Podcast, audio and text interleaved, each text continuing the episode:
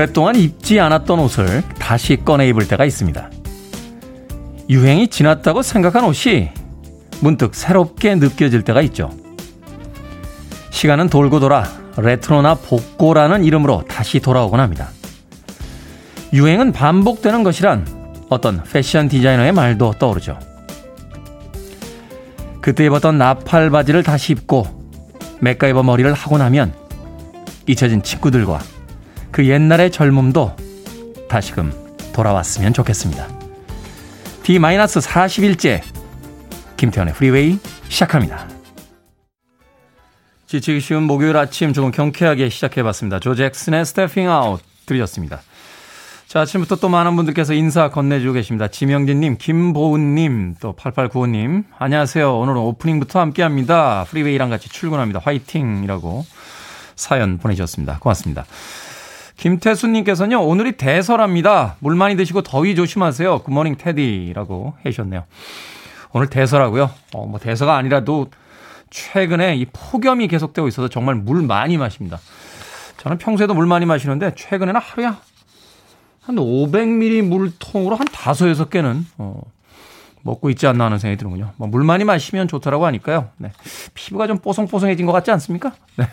0874님.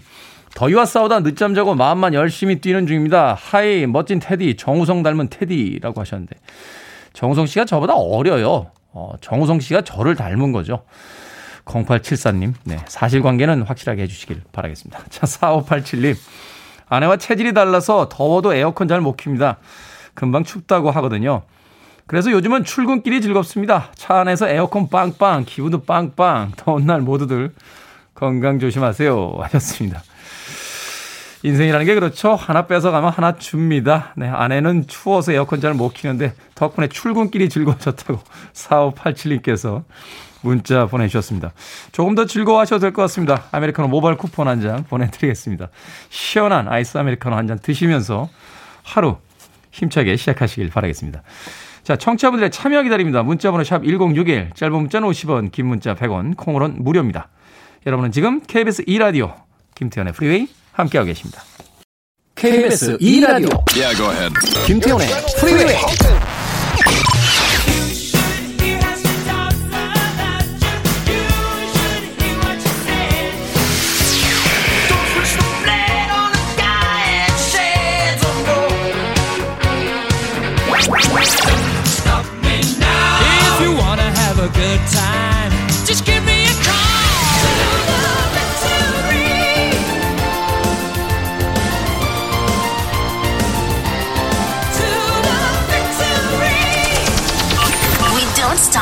music. 노래 멋진데요. 어, 부가티 앤 머스커의 So Much in Love 들으셨습니다.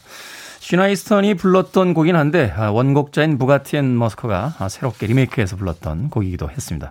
So Much in Love 들으셨습니다. 자, 최지혜님, 친한 언니가 추천해줘서 요즘 시간 나는 대로 유튜브로 듣고 있습니다. 저도 애청자가 될 것 같은 기분입니다. 해주셨습니다. 고맙습니다.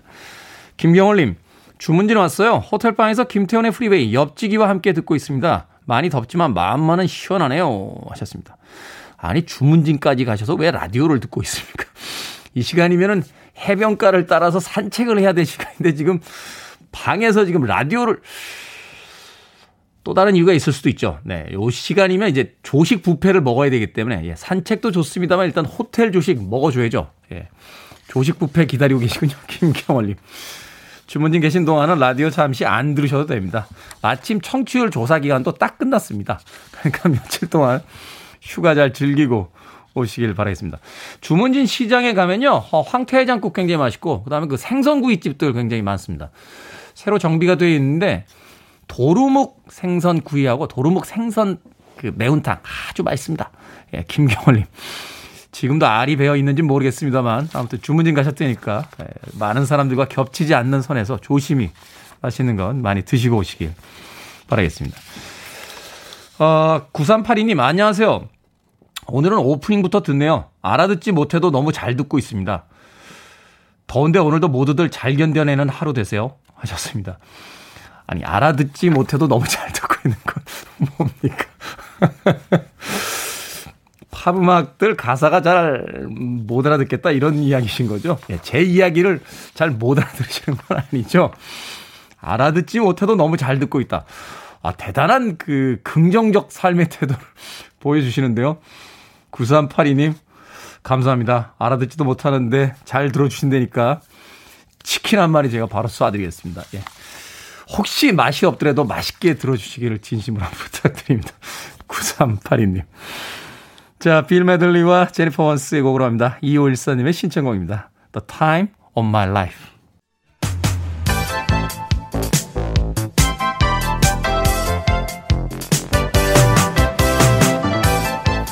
이 시각 뉴스를 깔끔하게 정리해드립니다. 뉴스 브리핑 김원식 시사평론가와 함께합니다. 안녕하세요. 네, 안녕하십니까. 자, 어제 김경수 경남지사의 대법원 선고가 있었는데 징역 2년의 실형이 확정이 됐습니다. 네, 그러면서 이제 지사직을 잃게 됐고요. 네. 어, 22개월가량 교도소에서 복역을 해야 됩니다. 그리고 7년 동안 비선거권이 제한되기 때문에 이번 대선뿐만이 아니고 다음 대선까지도 예, 출마를 할 수가 없는 상황입니다. 음. 정치권 반응 엇갈렸죠. 더불어민주당은 존중은 하지만 납득하기는 어려운 판결이다. 야권은 당연한 걸거다. 이렇게 입을 모았는데 이 쟁점을 좀 봐야 됩니다. 어쨌든 혐의는 두 가지였는데 하나인 어, 공직선거법 위반 혐의에 대해서는 무죄로 예, 확정이 됐고요. 나머지 하나가 업무방해였습니다. 업무방해. 예, 뭘 방해했느냐? 결국은 이제 포털 사이트 여론 조작을 했다라는 것이죠. 네, 핵심 쟁점 중에 하나는 이 킹크랩이라고 하는 댓글 조작 매크로 프로그램 시연회에 김경수 도지사가 과연 예, 참가했느냐였어요. 네. 그래서 이제 어 이것 관점에서 봤을 때는 과연 이제 이 프레임이 정확하냐 이런 걸 좀 따져봐야 되는데 요 점이 좀 아쉽다라는 생각이 좀 많이 들었거든요. 네. 왜냐하면 킹크랩을 이 시연하는 현장에서 고개를 끄덕이는 방식으로 공모를 했다. 이 고개를 끄덕이는 방식이 과연 공동 정범이라고 하는 죄에 해당이 되느냐 이게 사실은 쟁점이거든요. 근데 그렇죠. 법률적으로 봤을 때 이 공동 정범이라는 거는 범행 분담 혹은 공모 후 기능적 행위 지배를 한 경우 성립합니다. 그러니까 굉장히 말이 어려운데 어쨌든 굉장히 그러니까 쉽게 얘기해서 어떤 공동으로 걸 지시, 지시했거나 네. 거기에 대해서 동의를 확실하게 했거나 어떤 그렇죠. 그것을 통해서 뭔가 같은 협업이 이루어졌다 이런 것들을 이야기하는 거죠. 그런데 이 대법원은 여기에서 좀 다른 어, 적용을 하는데 직접 범행하지 않고 협력하는 것만으로도 공동 정범 성립이 가능하다 라는 건데 여기서 제가 말씀드렸듯이 고개를 끄덕이는 것이 과연 범행 분담이냐 공모냐 라는 점에서 봤을 때는 고개를 좀 갸우뚱하게 만든다라는 것이죠. 이 음. 전반적인 상황을 보면 이 모든 것을 다 짜놓고 그 상황 속에서 시연회에 김경수 지사를 이제 불러 드린 거라고 보는 것이 좀 적절하지 않나 이렇게 생각을 할 수도 있는 거거든요. 그래서 음, 네. 공동 정범이 되려면 정말 기획을 하고 역할 분담하고 좀 이런 것들이 좀 증명이 돼야 공동 정범이 되는 거 아닌가 이렇게 생각이 드는데 이 언론에서 또 주목을 했던 게 뭐냐면 또 다른 증거 메신저라는 거예요. 메신저. 예. 서로 문자를 주고받은. 그렇습니다. 거기서 온라인 정보 보고를 뭐 이제 드루킹이 했다라는 겁니다. 그래서 2016년부터 47회 정도 이거를 김 지사에게 작성을 했는데 이런 그 공, 어, 정보 공유가 있었기 때문에 결과적으로는 공동 정범이다 이렇게 얘기를 하는 거예요. 근데 이 김 지사는 그렇게 얘기하지를 않았어요. 뭐냐면 이 메신저로 기사 주소 등을 보내면서 홍보를 부탁하는 그런 정도였다라고 이야기를 하면서 온라인 정보 보고를 통해서 긴밀하게 얘기한 것은 아니다라고 이야기를 하고 있거든요. 이 결과적으로는 김 지사는 억울하다, 진실은 밝혀질 것이다 이렇게 이야기를 하고 있는데 여기서도 좀 미심쩍인 점이 있는 것이죠. 왜냐하면 온라인 정보 보고를 수시로 제공을 했다 그래가지고 이것이 긴밀하게 공동 정범으로 볼 수 있는 증거냐? 음. 이거는 사실 증명이 좀 필요한 부분이거든요. 이제 그런 점에서 봤을 때좀 아.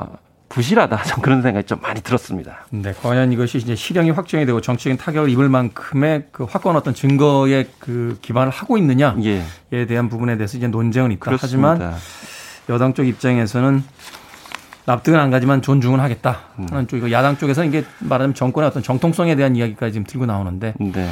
앞으로도 조금 시간이 걸릴 만한 이야기가 아닌가 하는 또 생각. 일단 대선 레이스이기 때문에 이런 브로커의 걸림이 좀 없었으면 좋겠다는 생각이 듭니다. 네. 자, 그런가 하면 이재용 삼성전자 부회장 국정농단 뇌물 사건으로 복역 중인데 광복절 가석방 심사 대상자 명단에 올랐다고요? 이거 뭐 언론 보도 보면은 500만 주식 관련자들이 굉장히 기다리는 뉴스다 이렇게 얘기를 하는데 사실 그분들 입장에서는 완벽하게 기다리는 건 아니죠. 왜냐하면 사면을 많이 기다리고 계시기 때문에 네. 어쨌든 가석방 심사 대상자 명단에 올랐다는 건데요. 그럼 이제 어, 이것이 왜 가능하느냐? 왜냐하면 이 가석방이 되려면은 기존에 정해진 형기를 80% 이상 채워야 됐었는데 그렇지만 최근에 바뀌었죠. 그래서 60% 10%만 채워도 되는데 이 부회장의 만기 출소일은 내년 7월 29일이고 그렇기 때문에 7월 31일이면 30일이면 형기도 60%를 채우게 됩니다. 네. 네. 그래서 법무부는 지금 말을 아끼고 있고 청와대도 법무부가 하는 일이다 이렇게 이야기를 하고 있는데 그럼 왜 사면이 아니라 이제 가석방이냐라는 것이죠. 이 사실 사면은 죄가 없게 하는 거고 대통령의 고유 권한인데 이게 사실 정치적 부담이 있습니다. 그렇기 때문에 가석방을 통해 가지고 정치적 부담도 덜면서 어 이런 어 요구를 들어주는 거 아니냐 이렇게 얘기하고 있지만 이제 시민단체들은 굉장히 반대를 하고 있는 아, 그런 음. 상황이죠. 그런데 가석방 되면 이제 경영 일선에 나올 수 있느냐?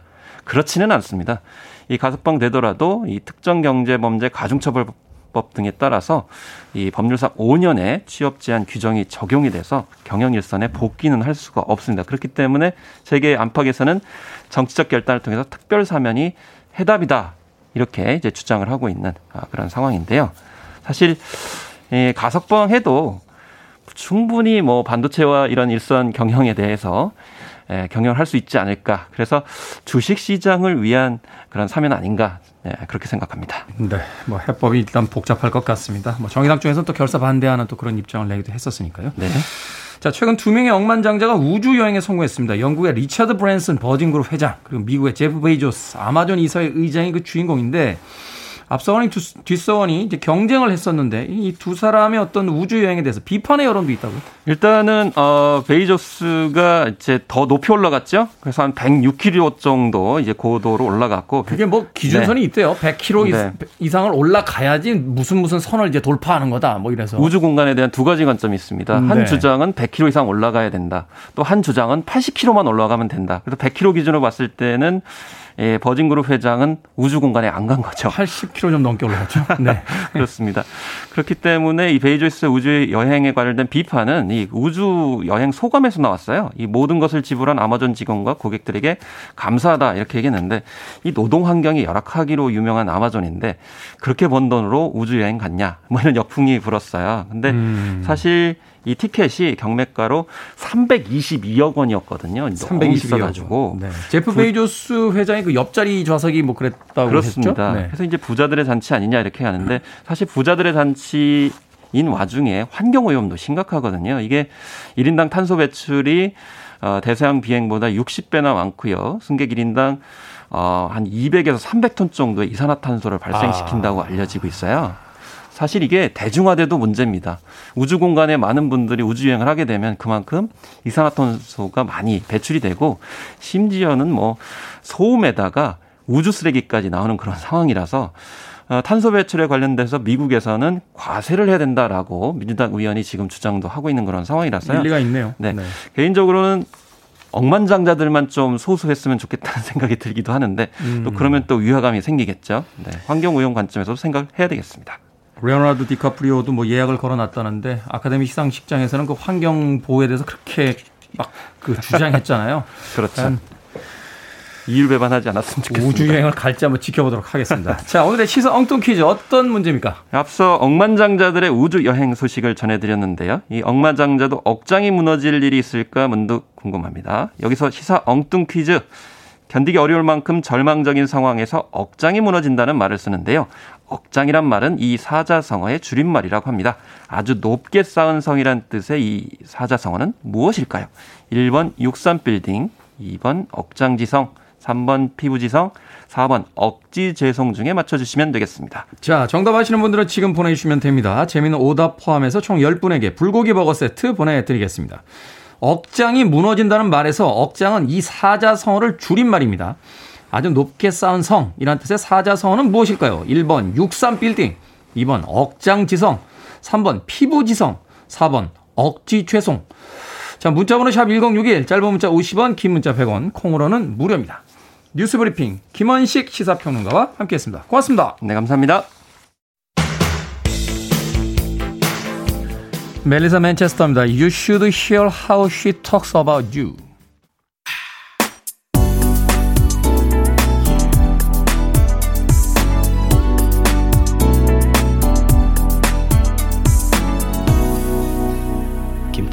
Freeway. 여름이 되면 차 안에서 참 많이 들었던 곡이었습니다. 2398님의 신청곡으로 띄워드린 곡 샤카타의 Invitations 들으셨습니다. 자, 오늘의 시사 엉뚱 퀴즈. 억장이 무너진다. 해서 억장은 어떤 사자성어의 줄임말일까요? 정답은 2번 억장지성이었습니다. 3127님, 2번 억장지성입니다. 오늘 출근하면 일주일 휴가랍니다. 신나는 목요일 발걸음이 가볍네요. 바다 대신 집콕이지만 몸보신 제대로 할 예정입니다. 하셨습니다. 오늘만 출근하시면 일주일 휴가다. 휴가나 여행은 원래 떠나기 전 혹은 시작되기 전날이 가장 즐겁기 마련이죠. 3127님. 진심으로 휴가 축하드립니다. 저도 한 40일 남았습니다. 아, 40일 이후에 이제 휴가를 떠나게 될지 아니면 영원히 떠나게 될지가 이제 결정이 되는데 쫄깃쫄깃합니다. 3127님. 자, 상수리 나무님, 건성건성이라고 보내주셨고요. 전금손님, 인공위성.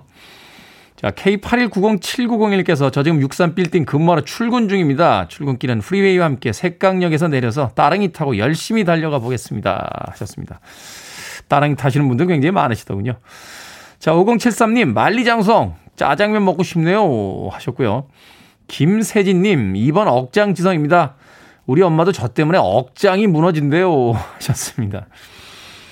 예전에 그 미국의 standing 코미디 보는데요. 한 코미디언이 나와서 자기는 어릴 때 자기 이름이 Jesus인 줄 알았대요.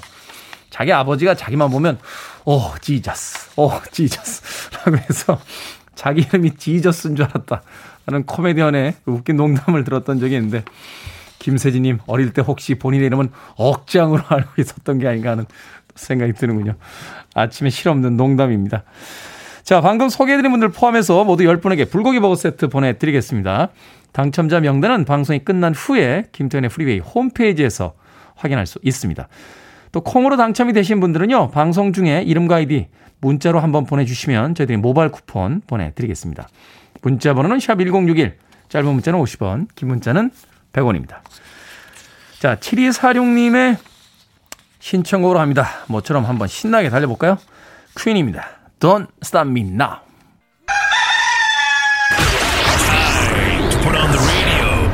김태훈의 Freeway. 요즘 참 덥죠? 뉴스 보니까 오늘 또 기상 관측 이래 최고치를 갱신했다고 하던데 뭐 불쾌지수에 뭐 열대야에 짜증이 많이 나지만요. 이제부터는 우리나라를 중심으로 사방에서 최근 유럽과 북미 등에서 이례적인 폭염으로 심한 폭염에 접어들겠는데요. 서울 낮 기온이 올 들어 가장 높은 폭염 위기 경보 수준이 2단계인 주의에서 3단계인 경계로 격상됐습니다.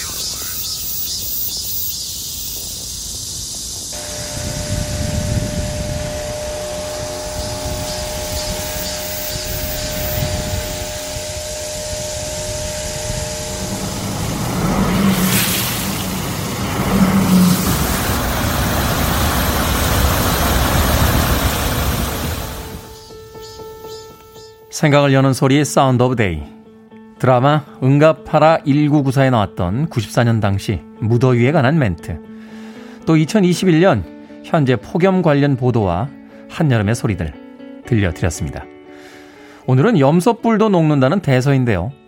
요 며칠 거의 매일 폭염이 극심했죠.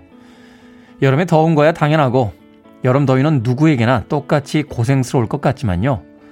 몸이 약한 사람들에게 또 냉방 시설이 부족한 주거 환경이나 작업 환경에 처한 사람들에겐 더 끔찍한 고통이지 않을까요? 1995년 미국 시카고에선요, 폭염이 계속돼서 수백여 명이 사망하는 참사가 발생했습니다. 사망자가 주로 몸이 약한 이들이었고, 주거 환경이 열악했다는 사실에 미국의 한 사회학자는 폭염 사회라는 책을 통해 이런 메시지를 던졌습니다. 폭염은 자연재해가 아니라 시스템의 부재에서 발생한 사회적 비극이라고요. 같은 여름날을 보내면서도 누군가는 유난히 파란 하늘에 감탄을 하고 누군가는 시원한 맥주 생각에 흐뭇해하겠지만 누군가는 지독한 폭염에 시달리느라 여유라곤 찾을 수도 없을 겁니다. 코로나19에 폭염까지 겹친 올 여름. 그저 잔혹하기만 합니다.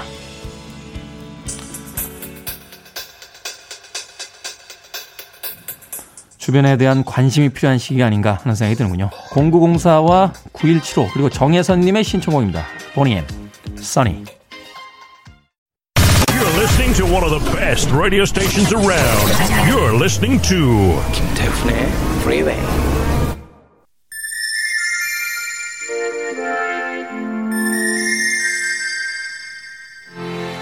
빌보드 키드의 아침 선택 KBS 2라디오 김태훈의 프리웨이 함께하고 계십니다.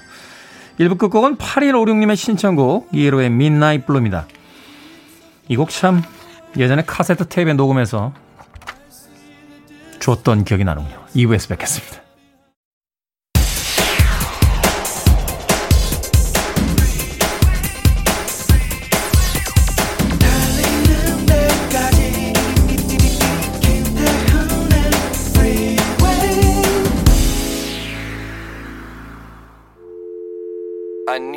Arms around me. I need to feel your touch.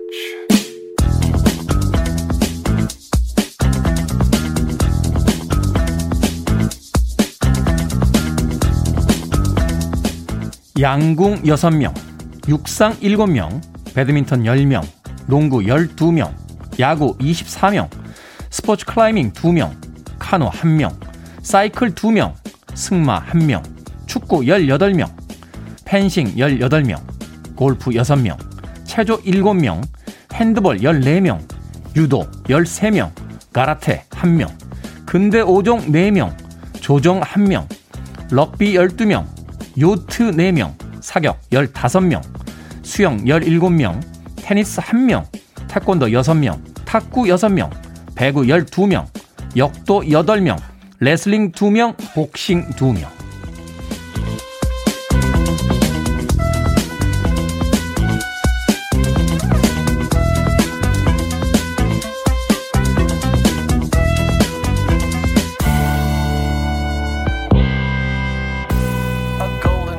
뭐든 읽어주는 남자. 오늘은 2020 도쿄올림픽에 우리나라 출전 종목과 종목별 선수 인원 읽어드렸습니다.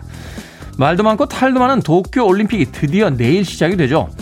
이번 올림픽에선 33개 종목이 정식 채택이 됐는데요. 우리나라는 스케이트보딩, 트라이애슬론, 하키, 서핑을 제외하고 29개 종목에 출전하게 됩니다. 국가를 대표해서 세계에서 가장 뛰어난 선수들과 겨루는 일. 얼마나 설레고 벅차고 또 긴장되는 일이겠습니까? 올림픽에 출전하는 것만으로도 이미 대단한 일인데요. 갑작스런 코로나19 속 최악의 상황에서 싸워야 하는 우리 선수들. 낯선 곳에서 기죽지 않고 실력을 발휘할 수 있도록 한 명 한명 뜨겁게 응원해 주시기 바랍니다.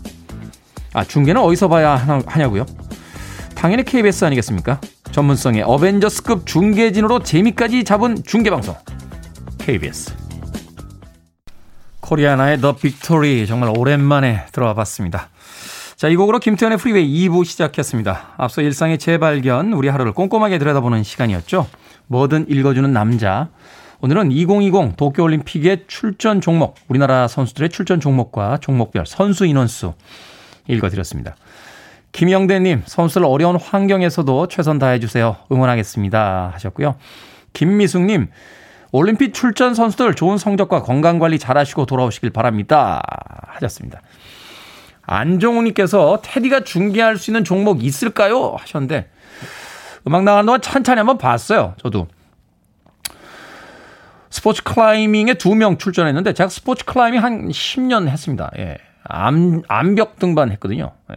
어느 정도는 할 수 있지 않겠습니까? 그리고 유도, 유도 13명 출전했는데, 제가 고등학교 때 유도부였어요. 예, 3년 동안. 어느 정도는 할 수 있겠죠. 예. 태권도야 뭐 대한민국 제 나이 또래 남자들 다 했으니까. 예. 배구 제가 국민학교 그러니까 지금 초등학교죠. 예. 배구 선수였습니다. 예. 복싱도 제가 한 4년 했어요. 예. 현재 서핑하고 있는데 서핑은 출전한 사람들이 없어서 해서는 안 됐고 어, 이야기하다 보니까 뭐 하나 그렇게 오래 한 게 없네요. 네, 야곰야곰해서 예. 야곰야곰 할 수 있습니다. 어, 유명한 이야기인데요. 제가 대학 다닐 때 저희 그 전공 과목 교수님이 저한테 해주신 이야기가 있어요. 그대는 대학에 개설되는 모든 종류의 과목을 1교시는 강의할 수 있네. 라고. 2교시부터는 안 될 것 같네. 라고 하셨던 기억이 납니다. 자, 이 코로나 상황 속에서도 또 무더위 속에서도 올림픽에 출전한 우리 선수들 아무쪼록 좋은 성적 거두 건강하게 돌아오길 바라겠습니다. 자, 뭐든 읽어주는 남자 아, 홈페이지 들어오셔서 게시판에 글 남겨주시면 되고요. 말머리 뭐든 달아서 문자로도 참여가 가능합니다.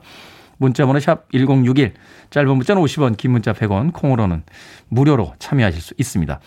채택되신 분들에겐요, 촉촉한 카스테라와 아메리카노 두 잔 모바일 쿠폰 보내드립니다. 또 이번 주에 또 하나의 선물이 있죠. 수요일의 게스트 정기훈 약사가 쓴 음식에 그런 정답은 없다. 음식 이야기를 유쾌하게 담은 책인데요. 읽고 싶으신 분들은 문자로 신청해 주시면 저희가 10분 추첨해서 보내드리겠습니다. 당첨자 명단은 금요일 방송이 끝나고 홈페이지에서 확인할 수 있습니다.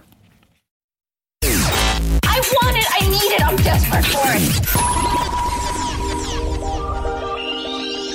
Okay, let's do it.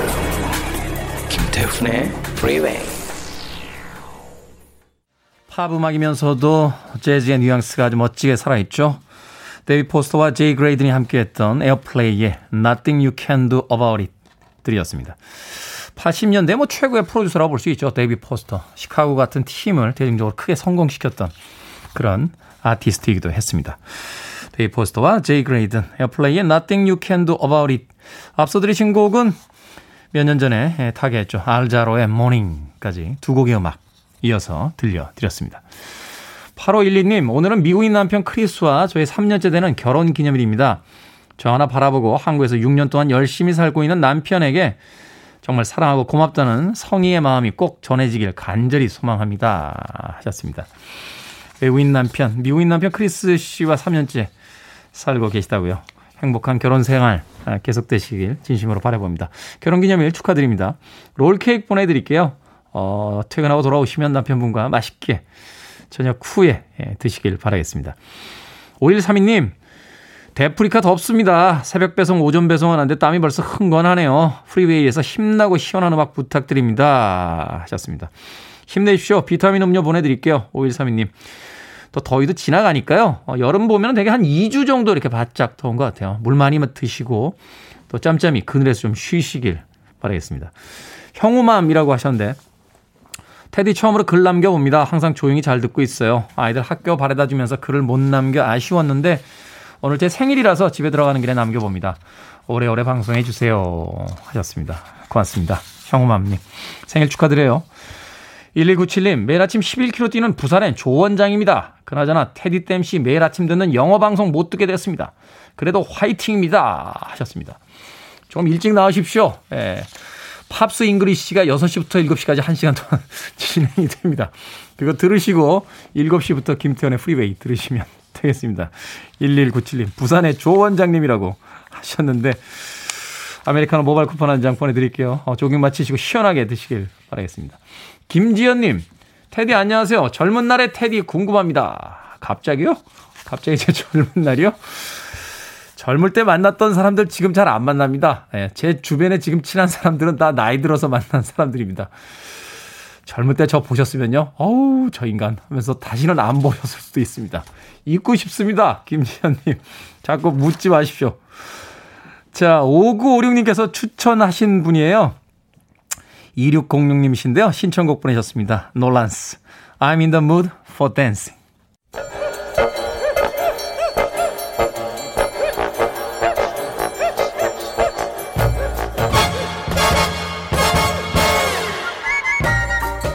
온라인 세상 속 촌철살인 해학과 위트가 돋보이는 댓글들을 골라봤습니다. 댓글로 본 세상.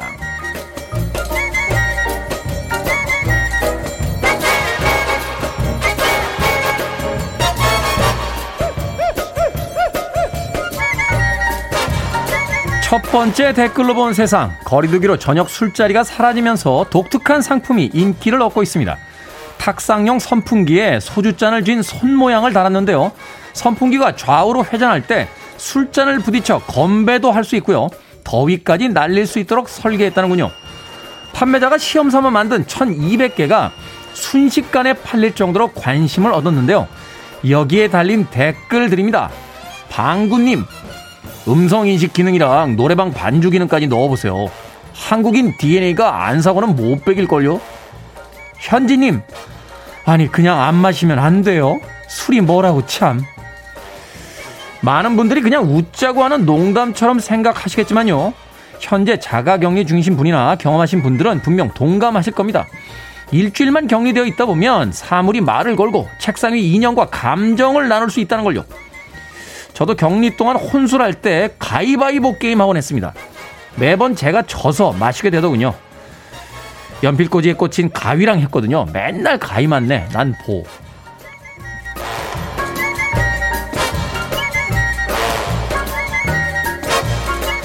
두 번째 댓글로 본 세상. 중국의 한 커플이 에스컬레이터에서 입맞춤을 하다가 중심을 잃고 넘어졌습니다.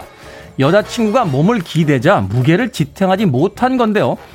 두 사람이 뒤로 한 바퀴를 구르며 넘어지는 모습이 CCTV에 그대로 찍혔습니다. 다행히 다친 곳 하나 없이 무사했는데요. 여기에 달린 댓글들입니다. 최오님, 천벌 받은 겁니다. 모태솔로 일동. 성우님, 이 영상을 전 세계 솔로가 좋아합니다. 저도 영상 봤어요. 정말 아찔한 순간이더군요. 잘못했으면 정말 크게 다칠 뻔 했습니다. 뜨겁게 사랑하고 연애하는 게 이렇게 위험합니다. 그래서 결혼하면요. 다들 그렇게 대면 대면 해지는 거예요. 서로를 지켜줘야 하니까요. 좀 이상하다.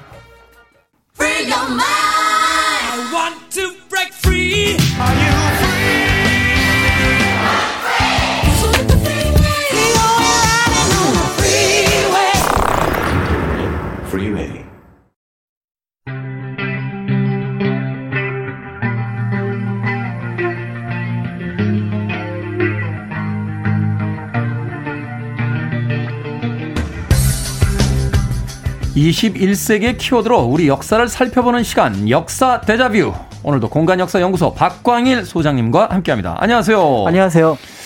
몇 년 전부터 뭐 먹방, 쿡방 이런 프로그램들의 인기가 굉장했고요. 뭐 최근에도 텔레비전 프로그램들 이렇게 보다 보면 절반은 먹방에 관한 프로그램이 아닐까.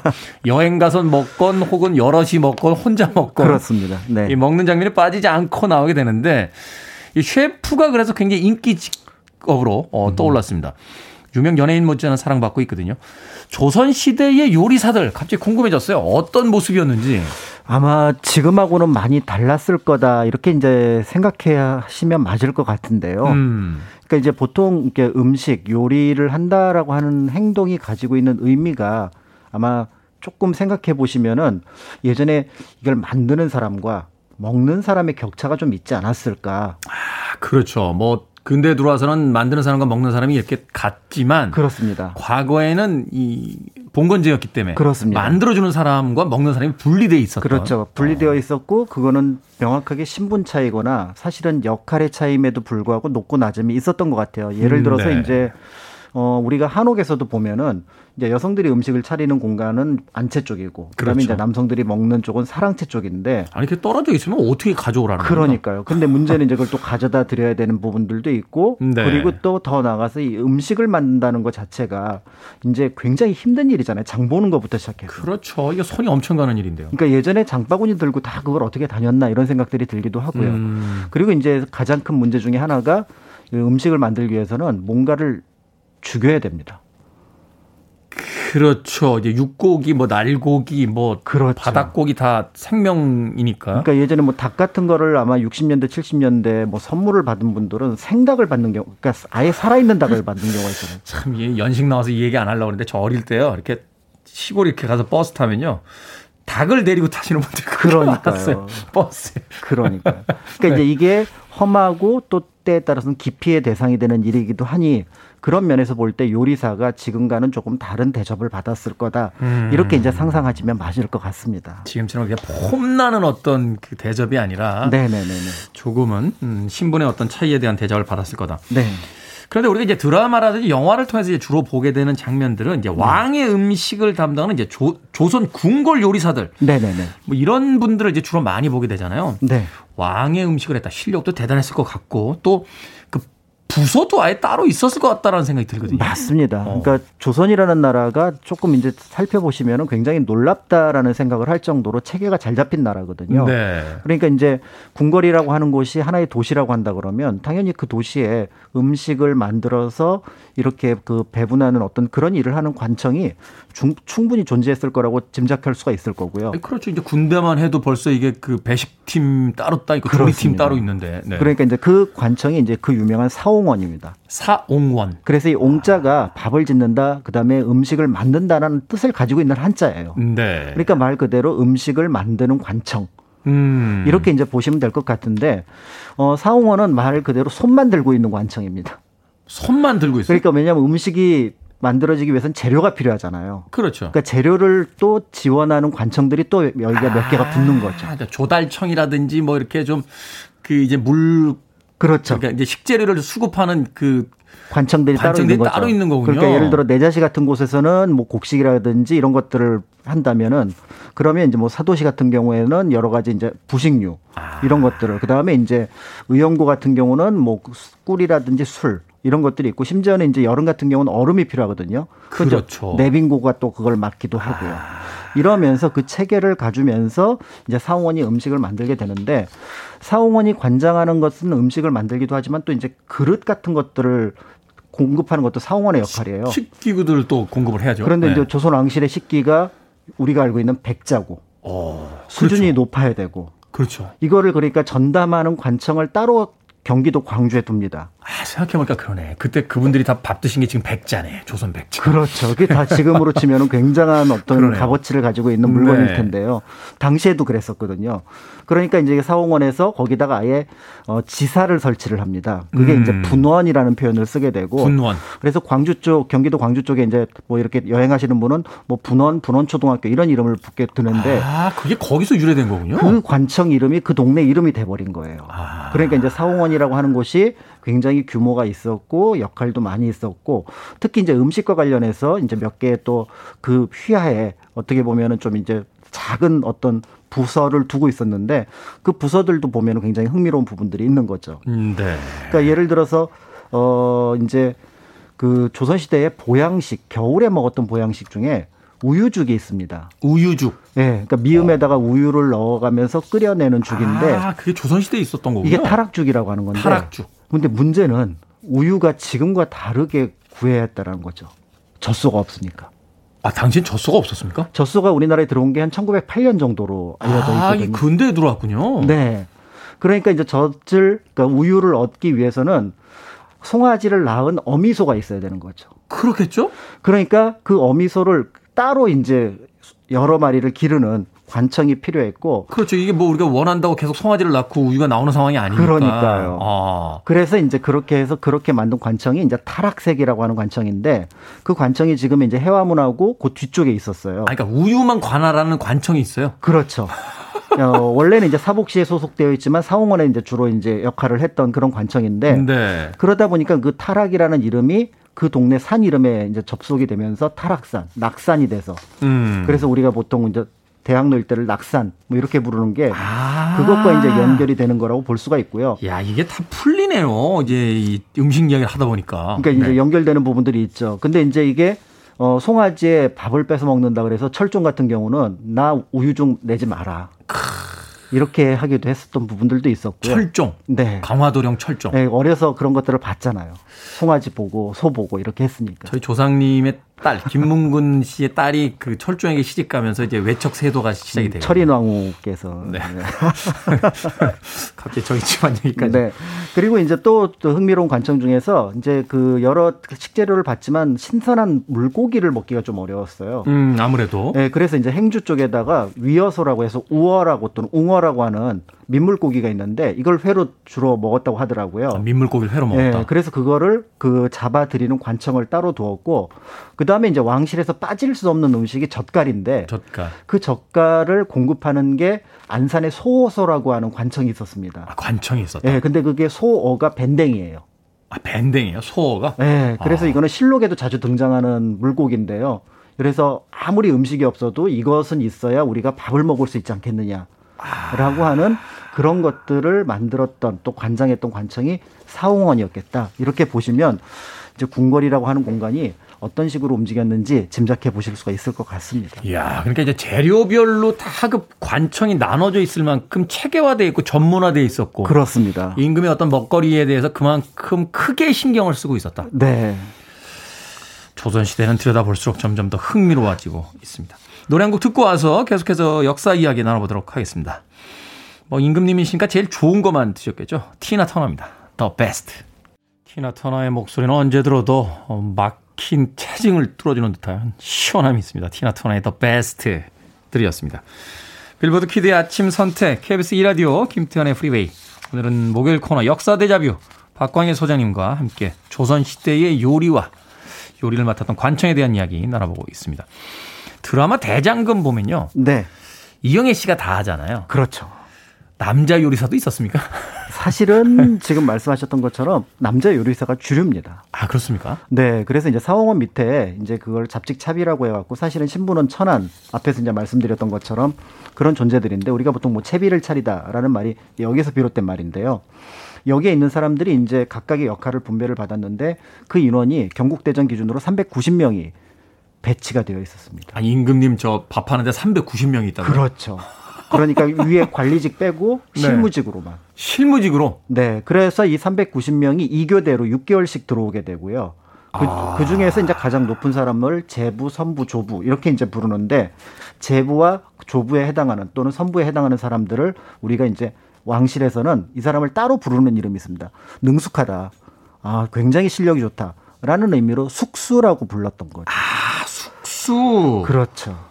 아, 거기서 온 단어군요. 이 숙수라는 그렇죠. 단어가. 그러니까 이제 관직명으로서 따로 있긴 한데 사실은 이 제부라는 말도 흥미로운 게 우리가 재상을 가리키는 그 제자가 원래 요리를 가리 요리사를 가리키는 제자였어요. 네. 그러니까 그 말하고 이제 같은 낱말을 쓰기는 했던 거고요. 그런 면에서 이제 우리가 알고 있는 이제 궁궐의 요리사들은 남자였고 그들을 숙수였다 이렇게 이제 보시면 될 것 같은데 네. 이제 문제는 여기에서 이게 왕과 왕비 세자와 관련된 음식 또 일상의 음식이라 그러면 이제 조금 내용이 달라지게 됩니다. 거기에 이제 두 개의 관청이 이제 붙게 되는데요. 네. 하나는 왕실과 관련해서 뭐 안전이라든지 뭐 여러 가지 문제를 모두 책임지는 내시부가 여기에 달라붙습니다. 내시부가. 예, 그래서 이제 여러분들이 잘 아시는 내시들이 뭐를 할까 저 사람들이 하는데 그냥 계속 쫓아만 다니는 사람들. 그렇죠. 그런데 실제로 이 사람들이 어마어마한 권력을 가지고 있었고요. 중국 어, 같은 경우 뭐 십상시의 난이라고 해서 내시들이 권력을 잡기도 그렇죠. 했었잖아요. 네. 당나라는 뭐 그것도 환관 때문에 망했다 이런 얘기가 있을 정도인데 어쨌든 조선은 굉장히 통제를 했음에도 권한이 있었고 특히 이제 내시부의 가장 우두머리를 상선이라고 합니다. 상선. 종이품 그래서 뭐 상선 영감 뭐 이런 아, 식으로 종이품이요? 네. 굉장히 이제 높은데 근데 우리가 알고 있는 드라마 속의 상선은 사실은 한 명만 등장을 하잖아요. 그렇죠. 근데 원래는 두 명입니다. 아, 그래요? 그 한 분이 부엌 가 계세요. 아, 그러니까 임금님 옆에 한 분 있고 네. 한 분은 부엌에 가 계시고 네. 그리고 상선이라는 선자가 음식 선자예요. 아. 음식을 담당하는 존재였던 거죠. 가장 높은 벼슬에 있었던 사람이. 아니 그렇게 먹거리를 중요시하게 여겼으면서 왜 신부는 천하게 그렇게 그러니까 이제 신부는 천하지만 그래도 또 이제 내시부에서는 가장 높은 위치. 왜냐하면 거기 가서 총괄하는 사람들은. 음, 식의 출납이라든지 사람의 어떤 드나듦이라든지 이런 것들을 모두 상선이 책임을 졌던 거죠. 그래서 이 사람을 이제 설리 또는 조설리라고 이름을 붙였고 네. 또 이제 왕실과 관련해서 이제 일상적으로 음식을 제공해야 된다는 점에서 왕실 사람들이 붙는데 그게 이제 궁녀들이 포함되어 있던 내명부가 붙는 거고. 내명부. 여기에서 이제 그 드라마 대장금에 나왔던 상궁마마. 아. 가 총괄하는 공간이 이제 수락관, 소주방 이런 공간들이 이제 만들어지게 되는 거죠. 수락관과 소주방. 그러니까 내시부와 내명부가 네. 합쳐져서 그렇죠. 총괄하게 되고. 그렇습니다. 그 밑에 이제 실무는 이제 사홍원과 그다음에 이제 음식을 조달하는 여러 관청들 이런 식으로 움직였다고 보실 수가 있는 거죠. 이야 대단했겠는데요. 뭐 국무회의 하듯이 모였을 거 아니야 매일. 그럼요. 오늘, 오늘 임금님의 점심은 뭘 하겠느냐? 그러면 네. 갈비탕이 어떠합니까? 그렇죠. 지금 이 삼복도에 갈비탕이 말이 되느냐? 그럼 이제 또 내위원회에서도 참견을 할 때가 가끔 있거든요. 네. 아 그렇게 그렇게 되는 겁니까? 네네네. 제가 너무 너무 약간 네. 또 음식 이야기에 흥분했군요. 네. 궁궐에 가보면 네. 이렇게 위치에 따라서 이렇게 막 설명들을 해주십니다. 네. 우리나라에도 이제 뭐 경복궁부터 시작해서 이제 왕이 머물렀던 곳이 굉장히 많으니까. 근데 거기 가면 이제 소주방 앞서 이야기하신 뭐 소주방이라든지 수락관 우리가 직접 볼 수가 있나요? 네, 어디에 지금, 있습니까? 지금은 볼 수가 있는데요. 이제 음. 소주방이라는 것의 의미를 풀어보면 소자가 이제 끓인다는 뜻이잖아요. 네. 이걸 빼면 주방이에요. 아, 그러네요. 네. 어, 저는 소주방이라고 해서 소주, 그렇죠. 소주 생각했는데 아, 그게 그래서 아, 소주방. 네, 그래서 아. 여기가 메인 부엌이라고 보시면 되는데 내소주방은 이제 왕실 중심, 그다음에 외소주방은 이제 신하들이라는 외부 행사 중심이라고 볼 수가 있는 것 같고요. 네. 거기에서 이제 음식을 차리는 공간을 수락관이라고 얘기를 해서 소, 내소주방과 수락관은 이제 궁녀들이 주로 이제 활동을 하게 되는 공간이 됩니다. 네. 그다음에 이제 그 음식 말고 이제 간식 같은 거를 내는 것을 생과방이라고 하는 곳이 있고 아, 간식은 또 따로 있어요? 그럼요. 과일이라든지 그런 것들이 사실은 격식의 음식이거든요. 음, 네. 그래서 이제 생가방이 따로 있고 말 그다음에 이제 임금님이 직접 드시기 전에 마지막에 음식을 데우거나 밥은 거기서 합니다. 쌀밥은 네. 그 퇴성관이라는 곳이 또 따로 있어요. 야, 그 밥상 한번 참 복잡하겠는데요. 막 그렇죠. 만드는 것이 다르니까 밥상을 들고 이리저리 움직일 수도 없고 그렇죠. 그래서- 시간도 다 맞춰야 되잖아요. 그래서 이 위치가 굉장히 중요한 게 그래서 왕의 침전과 대비의 침전과 세자의 침전 가운데 소주방이 있어요. 이야, 대단하네요. 네, 그래서 보통 우리가 경복궁에서 가장 중요한 공간을 근정전으로 보는데 사실은 또 하나의 중심이 소주방이기도 한 거죠. 음식이 그만큼 중요했고 또 이곳저곳에서 오는 음식이 왜 우리나라 음식은 온도 중요시하게 여기잖아요. 그러니까요. 아주 정확한 타이밍에 상위에 딱 얹어져서 바로 이동해야 됐기 그렇죠. 때문에 가장 중요한 위치에 소주방이 있었다. 네. 밥상 하나를 받기까지도 정말 수많은 노동력과 체계적인 과정이 필요했다 이렇게 또 볼 수 있겠네요. 그렇습니다. 그래서 이제 생각나는 것 중에 하나가 이제 이런 것들을 보면 요리에 집중하는 것도 중요하지만 사실은 그 요리를 만들었던 사람들, 그걸 전달했던 사람들. 그래서 지금 언택트 시대라고 하는데 사실은 우리가 물건을 음식을 누가 만드는지도 못 보고 네. 그렇지만 덧붙여서 예전에 없던 또 배달하는 분까지 거기에 덧붙여졌으니 사실은 음식과 사람과의 관계를 생각한다면 뭐 하나 가볍게 여길 수 있는 것이 없겠다 이렇게 생각을 하시면 좋을 것 같습니다. 그런 의미에서 음식 가지고 장난치시는 분들 어, 다시 한번 이 아침에 경고 말씀드리겠습니다. 제발 부탁인데 음식 가지고 장난치지 마시길 바라겠습니다. 자 오늘 역사 데자뷰 조선 궁궐의 요리 과정과 그 요리사들에 대한 이야기 흥미진진한 이야기 공간 역사 연구소 박광일 소장님과 나눠봤습니다. 고맙습니다. 감사합니다.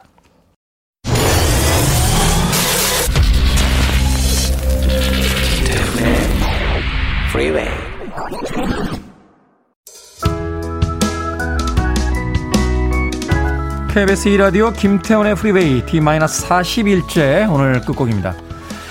거리두기 4단계 뭐 지방도 지금 계속 단계가 올라가고 있죠. 복잡하고 이상한 시대를 살고 있습니다. 그래도 오늘 하루는 즐겁게 보내십시오. 페스티벌입니다.